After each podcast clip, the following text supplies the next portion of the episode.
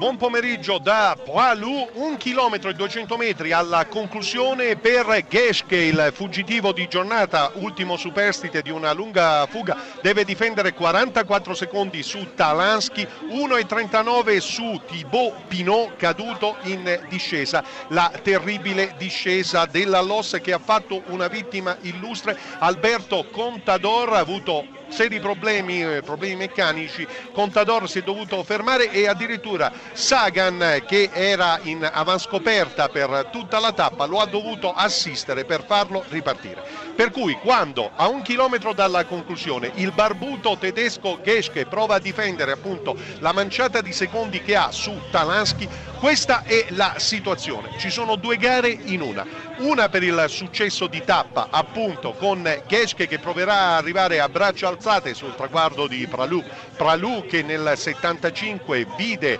Merckx alzare bandiera bianca a beneficio di Bernard Temenet, qui i francesi se lo ricordano e come celebrano a 40 anni di distanza proprio questa grande impresa di Bernard Temenet. Noi ovviamente privilegiamo la cronaca perché è stata una tappa con tanti colpi di scena, anzitutto purtroppo la crisi di Van Garderen che è stato male terzo in classifica generale, già staccato sul Col de Lec ha dovuto abbandonare e quindi eh, lo statunitense TJ Van Garderen in pratica ha detto basta. Si riapre la corsa al podio, podio occupato per la terza posizione da Valverde, classifica generale che sarà più o meno ridisegnata. Perché adesso al comando c'è Geschke, a 44 secondi Talansky, poi Uran Uran, Pino a 1,39, a 8,26, un gruppetto composto da Nibali, From, Quintana e Valverde. 8,26 a 10,09 quindi con un ritardo di un minuto e mezzo rispetto ovviamente ai,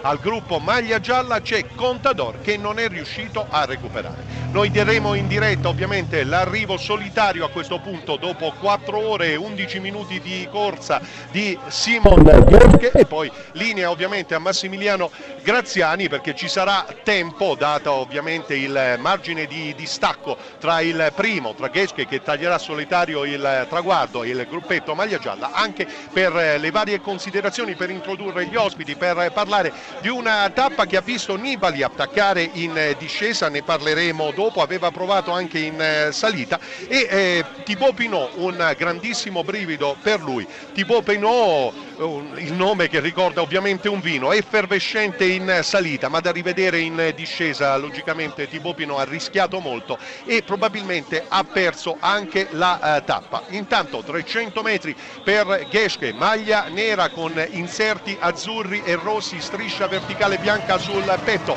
Non ci crede neanche lui Geschke, preferisce voltarsi più volte per rendersi conto che ormai la vittoria di tappa dopo 4 ore e quasi 12 minuti di corsa non può sfuggirgli, si alza sui pedali il numero 86 Geschke, curva a sinistra, 75 metri alla conclusione, lo vede il traguardo, lo vediamo anche noi, il giusto tributo a Simon Geschke che alza il pugno sinistro ma continua a pedalare, vincitore di giornata sul traguardo di Pralou, il tedesco Simon Geschke. E adesso si succedono gli arrivi per ciò che riguarda le posizioni di rincalzo, c'è stata una lunga fuga di 36 uomini addirittura, c'è chi ha resistito, c'è chi invece si è arreso, quindi al secondo posto con un ritardo di 35 secondi si è classificato Talansky, poco più indietro Uran, Uran a 1,38 Pino